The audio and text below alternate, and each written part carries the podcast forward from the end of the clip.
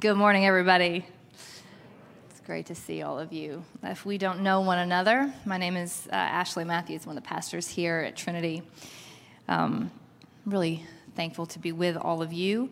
These um, next few weeks for us are um, here at Trinity preparation for Alpha. We um, have been talking about that uh, the last couple of months or so, you may have heard us men- mention that on, on, February 17th is the kickoff for Alpha here. And so, for these next few Sundays, as we uh, gear up for Alpha, you're going to hear us every Sunday talking a little bit about it, about what it is and why we do it, so that we're all on the same page. This is not something that like five of us make happen, and you know, then that's an event that everybody else shows up to. But Alpha is something that we do together as a community and invite other people into. So, it's important that you all know what Alpha is about, so we can do it together. Uh, so, I want to tell you you a little bit about it before we move into spending some time together in the Bible, which we're going to do. If you have a Bible, we'll be in Luke's Gospel if you want to be flipping there. But while you're flipping, um, I will um, tell you a few things about. Uh, this thing called Alpha, which we started doing here at Trinity a few years ago. We had done it a long, long time ago and then stopped doing it for several years. And then for the last um, few, we have been. We've not done it for two years, though, now because um, of COVID. So this is a kind of relaunch um, for us. Alpha is this, just like really simply. Alpha is a gathering for people who are curious about God and who want a really safe and like not pressured place where they can come and talk about questions they have about faith and talk about their experiences of God or the things that they have heard about God or curious about with other people who are also wanting to have those conversations in my experience, people are, generally speaking, pretty open to talking about God. I actually don't think we live in a cultural moment where people have an allergy to talking about God. My experience has been people are pretty down to do that. Um, on the whole, pretty you know spiritual or at least like open you know to that. Um, it's church and Christian culture that most people have a really hard time with, um, and that makes you know a lot of sense. So, Alpha exists to be a place that's kind of like um, outside of the church, meaning not on a Sunday. We are quite literally hosting it uh, in a church this time. We have in years past been at Monday night at the garage um, at a brewery where it was kind of a, literally a neutral space. So, it wasn't the church at all. So that people could like show up somewhere and know that if they wanted to talk about God and they had questions or they were curious, that they could just like not feel pressured to opt into something um, they wouldn't have to worry about offending somebody. They could just talk to other people who had the same questions they did. And so that's what we do for six weeks. We create that kind of space really intentionally and on purpose. Um, here's my like commitment to you. Um, our, our aim is to be very, very honest for six weeks. No pretending. We had a, um, a meeting the other night for some folks that are helping us do Alpha. And I said, like there's one rule, and the rule is that you cannot pretend. Um, alpha is not like a ruse or um, a trick. Nobody is trying to trick somebody into believing something or being something or talk you into, convince you, or pressure you. Um, if we wanted to make a commercial for Jesus or market him, frankly, we would just made it get cooler than this. um, Alpha is not going to sell you on Jesus or market it to you. Here's what is real is that if you show up to Alpha, somebody's going to stand up and talk to you about what they believe about who God is. That does happen. Um, because again, the commitment is to be honest. And so there are going to be people in the room who do believe that Jesus is who he says he is. But don't feel defensive about that also. And probably also very likely have their own doubts and struggles and frustrations with God and with the church. And so if you or somebody you know is like also up for showing up to a space where you can be honest about what you believe or don't believe, frustrations you have, experiences you've had, then I would encourage you to come or at least talk to somebody who's been. Shoot me an email. Let me answer some questions. If you're curious about actually like looking at it, you can go to the website. If you know you want to come, you can register on the website. All the information um, that you need is there. It's basically three things that happen. You show up, you eat food with other people, and, and drink beer here and we so we eat and drink together. We hang out for about 45 minutes or so. And then there's the talk. Somebody gets up and says here's what i think about jesus who god is. And then you have a chance for 45 minutes to turn to the other people in your group and be like what do you think? And then you just listen to each other. And the goal is to make friends with other people who are going through something like what you're going through. So that sounds like something that you're interested in. There are three ways to get involved. One is you come, and you can come and just like check it out. No strings attached. You just can show up and see if it's weird or not, or if you like it or not, or whatever. And nobody is going to send you weird follow up emails or, you know, cards in the mail. You just can show up and then never come back if you don't want to. That's totally fine. A lot of people will do that. That's okay. I do want to say this though. If Trinity is your home and you're like a Christian and you, I mean, everybody's got their struggles, their doubts, but like you know, things are in a pretty settled place with you and Jesus. This is not the alpha for you to jump in just to check it out because we have limited space available. There are only about 100 slots, and we're trying to create space for people who are really wrestling um, with, you know, questions. If you want to, if you, that's you though, and this is your home and you're here most every week, but you're curious about Alpha, here's what we want you to do come pray with us. We would love for you to show up and be here to pray. Um, we have people who are here every week um, praying, and you can either do that every week or you can just come on a night, on a Thursday night when it works for you, and come and pray. So, those are the three ways. You either come, you invite somebody to come, and I really do want to just like kind of put that out there this may not be for you at all or where you're at, but I for sure, I promise you, it would be a good time and a good space for somebody you know. So we're going to commit to spending these next few weeks just like asking God who that might be. Like, do I know somebody who should be there? And then would I be willing to like ask them to come? So you come, you invite somebody, or you pray. That's what it'll look like for, um, for you to be involved with us for these next few weeks. Um, millions of people have had their lives changed by this experience. If that wasn't true, we wouldn't do it. Um, literally, millions of people all over the world have shown up for this very simple thing and have had a kind of supernatural encounter with God that has changed their lives. So, our commitment to you is that there will be no pretending, no hype. I cannot conjure up God for you. We can't but he just might show up and do something in your life or through somebody who you meet. And who doesn't want that? We all do, for one reason or another. So just think about it. That's the ask. Check it out, look into it. And if you have any questions, you can email me. Uh, all right. Speaking of God showing up and doing things we don't expect. Let's look at Luke 4. If you have a Bible. We read from this story last week. We're going to finish it out, the second half of it today. Uh, we'll read and then um, see what God wants to say to us. Start in verse 21. Then he, Jesus, began to say to them, Today, this scripture has been fulfilled in your hearing. All spoke well of him and were amazed at the gracious words that came from his mouth. They said, Is not this Joseph's son? And he said to them, Doubtless you will quote to me this proverb Doctor, cure yourself. And you will say, Do here also in your hometown the things that we heard that you did at Capernaum. And he said, Truly I tell you, no prophet is accepted in the prophet's hometown. But the truth is, there were many widows in Israel in the time of Elijah when the heaven was shut up three years and six months, and there was a severe famine over all the land. Yet Elijah was sent to none of them except to a widow at Zarephath in Sidon. There were also many lepers in Israel in the time of the prophet Elijah, Elisha, and none of them was cleansed except Naaman the Syrian. When they heard this, all in the synagogue were filled with rage. They got up, drove him out of the town, and led him to the brow of the hill on which their town was built, so that they might hurl him off the cliff. But he passed through the midst of them and went on his way. This is the word of the Lord. Thanks be to God. Lord, thank you for your word and your promise to be here with us. Thank you, God, for inviting us into places that are holy and good.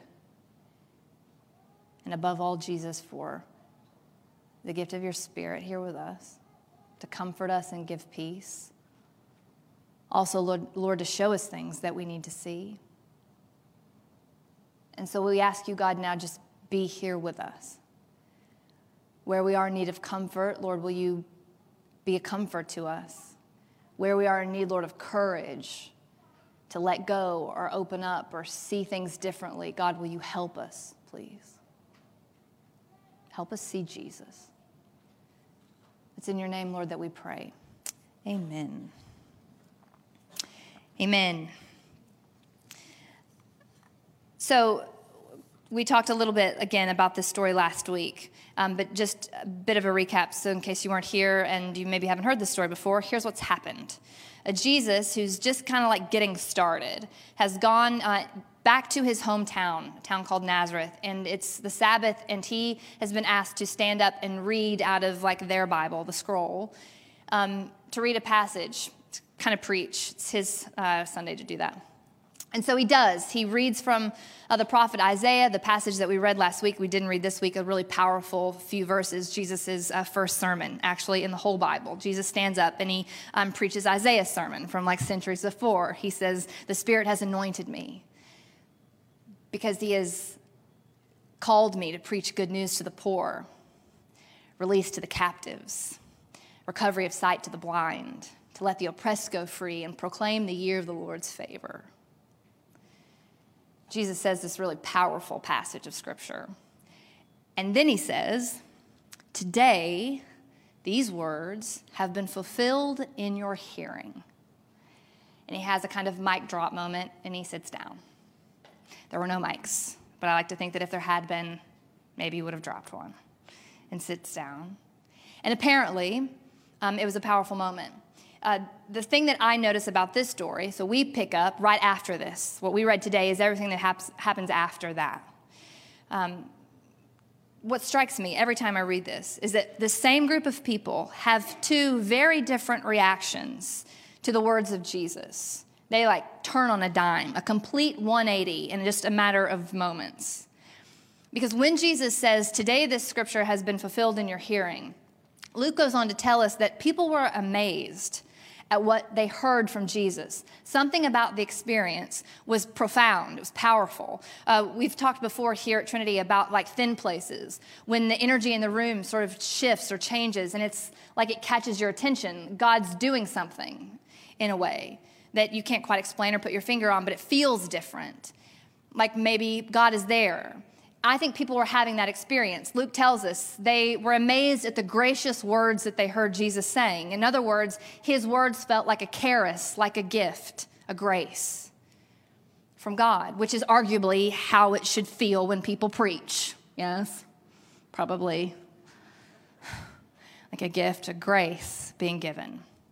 So people had that experience of Jesus. And what's fascinating to me is that rather than just sort of like basking in the applause, you know, or the love, Jesus senses something is off or not quite right. And you have to remember he's in the synagogue and with people he knows very well and with religious people. So he has a sense that something's not quite right. People aren't quite totally hearing what he's saying. And so the prophet in him cannot help but like poke at the thing a little bit, you know, lean into it as opposed to back away from it. So that's what he does. He goes in for the thing that feels like it might not be just quite right. He leans in on it.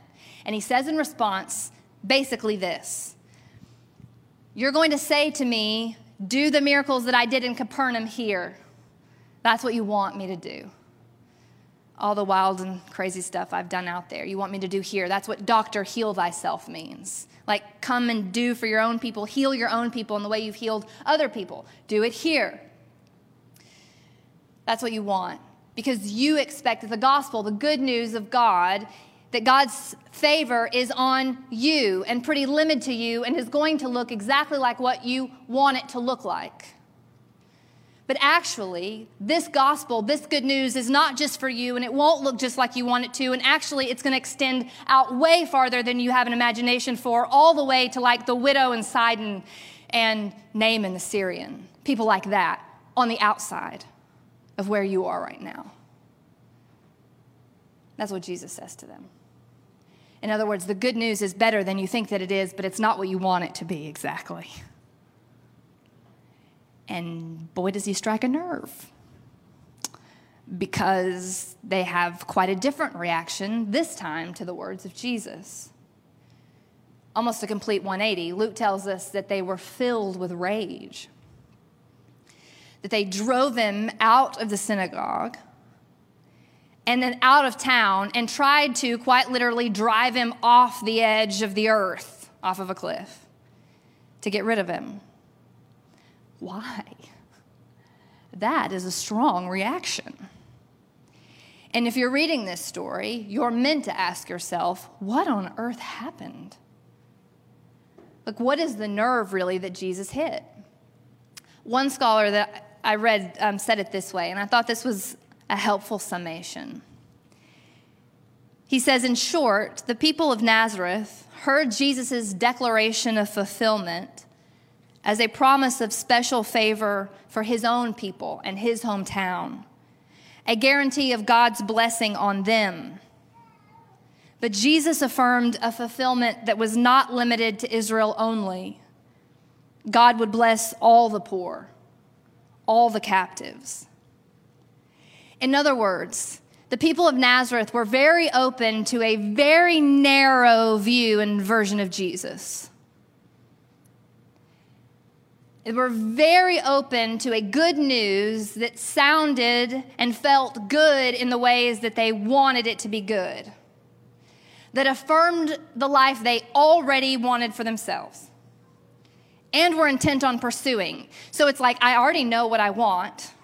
And they heard Jesus saying, Good news, God's going to give that to you. And what Jesus heard and felt was like, oh, just got to make sure we're on the same page. Something feels off. Because the truth is, this news is good. It's very, very good, but it's so much better, probably, than I think you're hearing. It's bigger than the vision that you have. The vision you have of your life and of God, arguably, may be too small. And so when the gospel comes in, it expands that vision of you, your life, and of God. Can we call that good? That was Jesus' question. Oh, because when Jesus comes, when the Spirit comes, He's always going to give us a new vision of our own life, of God. That's who Jesus is. When we make things really small, He's going to come in and make them bigger. We make love too small, or God too small, or community too small, or church too small. Jesus like goes in there and he pushes things out. That's who he is. So the Holy Spirit is. And this is fascinating because the passage that Jesus reads from that day in Nazareth, he didn't choose, but I think there was a kind of providence about it because it was a timely word. That passage of scripture was a sermon from Isaiah the prophet who preached centuries before Jesus, but in a really interesting time. It was in the years right after the exile, a few years after the exile. So God's people had been taken into exile in Babylon. We remember that this happened. It was a big deal. In the Old Testament, a big deal. All God's people go into exile for 70 years in Babylon. Jerusalem gets destroyed, it's wiped out. Awful, awful thing. And then Isaiah the prophet gets to come and say, Good news, we get to go home. And they do. They go home, back to the land of Judah. But when they get there, it's trashed. And it looks like trash. you know what I mean? Like, oh, I forgot. They knocked it all down. And so they spent years rebuilding, rebuilding the temple, rebuilding the wall, trying to make things like they were before. But it just didn't quite feel right. They just couldn't get it back the way that it was before. Something just wasn't what they had hoped for, what they wanted, what they expected, and they felt sad. And I was thinking about that, um, and uh, on Friday night was listening to a comedian do a special on Netflix. And he was doing this bit about the pandemic. And he said, you know, yay, we're able to do stuff like this again. You know, that's great. You know, good news. People are able to go back to their favorite restaurants, you know, go do the things that we were doing before. But isn't it true that everything's just a little bit crappier than it used to be? you know, it's like, yeah, we're all doing this stuff we used to do, but this is not quite the same, is it? You know, let's let's be real about that. And he was doing this bit, and I thought, yeah, I mean, kind of, that's exactly kind of how we feel. We're in this moment of like, man, I don't know. Can you even go back to the way things were before? Where are we headed? What will God do?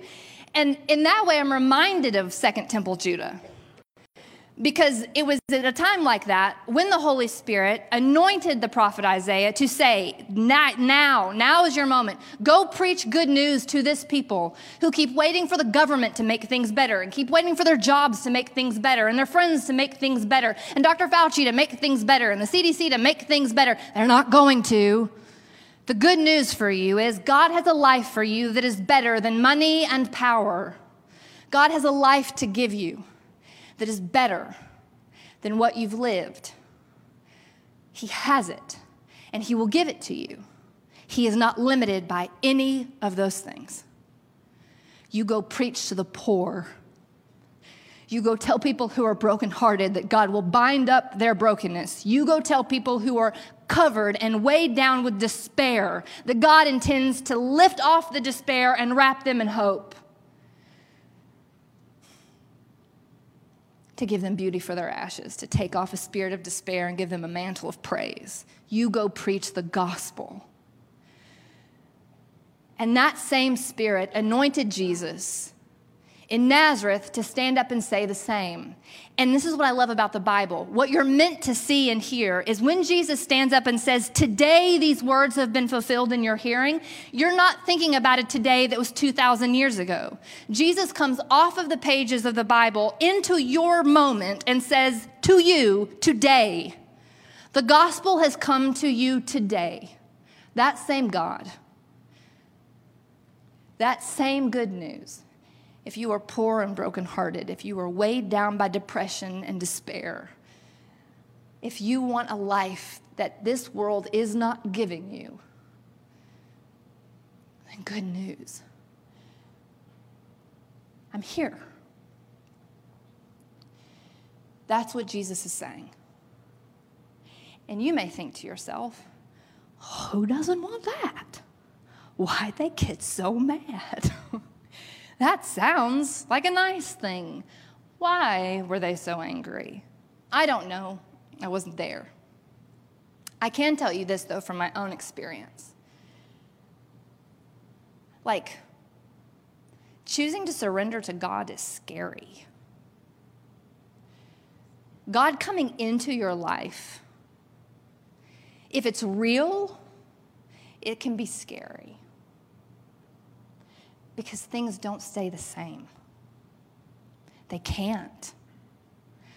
What does anybody need a gospel for that doesn't do anything or change anything? That's not God.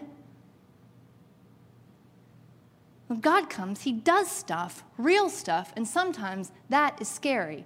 Because here's what I know about my, the only oppression I've ever known is that chain, there are like two kinds of chains. There are the chains that I don't choose, that life puts on me, puts on all of us abuse, trauma, depression. You didn't choose those things, those things happened to you, got put on you. So you live with it and you're bound up by it in some way. You're not alone. But then there are also chains that I choose. They're both kinds. Things I put on myself or I won't let go of. Things like anger, which in this particular moment, almost everyone is filled with some kind of righteous indignation. Do you know? It's like the louder and meaner and surer you can sound, the more applause you get. Anger can feel like a good thing because it protects us. Spiritual indifference can also feel like a good thing because it doesn't cost me anything.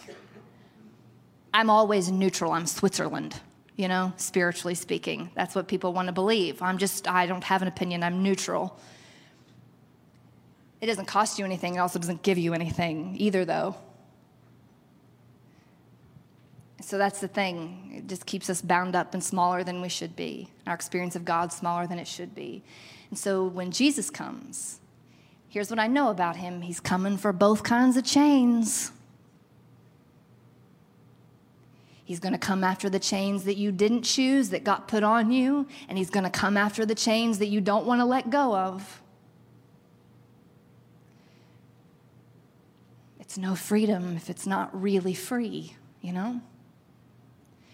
And a lot of times we want the ones that get lifted off. But some of the rest of us are carrying those other kinds like treasures. And he's going to ask for them, just like he did in Nazareth. It's hard for us to hear with our ears that Jesus was saying anything like that to those people because it was a long time ago and he was talking about something we don't really understand. But in essence, he was asking them to hand over their vision of a treasure so that he could put something more real in their hands. And it felt scary to them, made them angry. So, the question we're meant to ask ourselves is when the gospel comes close to you, if Jesus could stand up close to you and say, Hey, good news, God has anointed me to tell you there's good news for the poor if you feel poor, if you are poor. Because, can I just say, there are people who are really poor, who need us to care that they are really actually poor.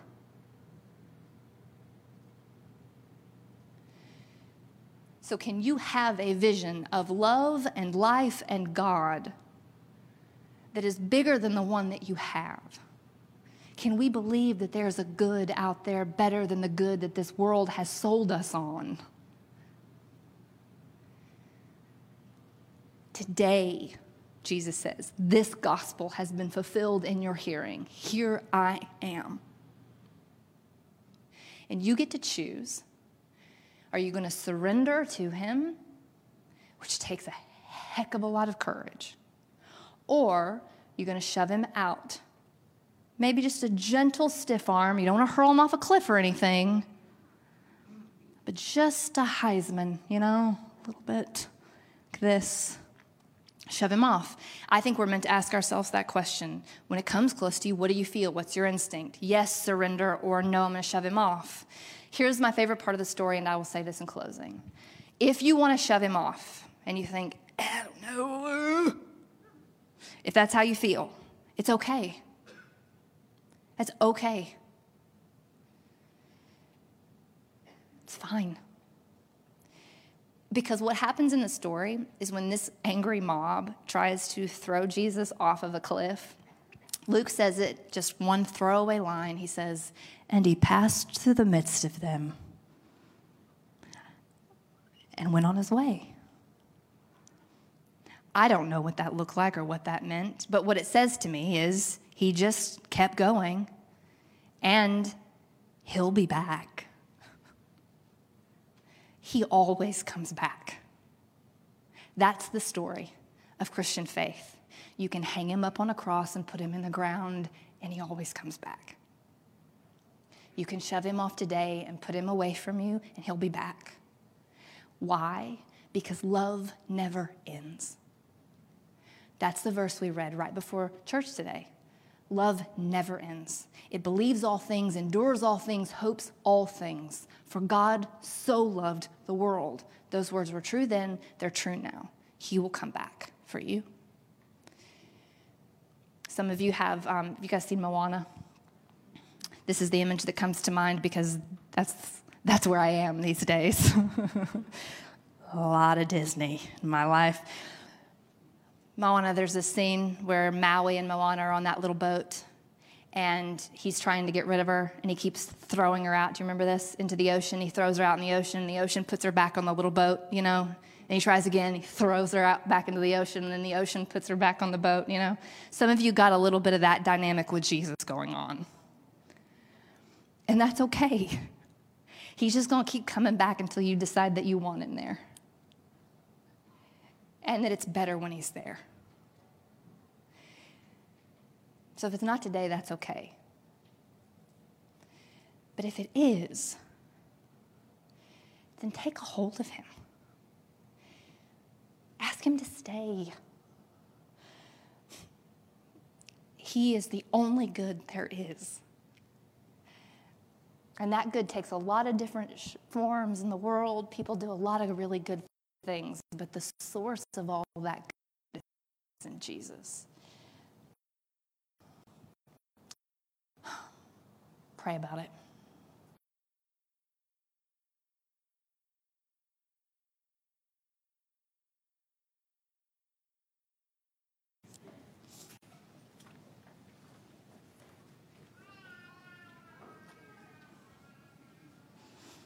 Preach, baby. Preach.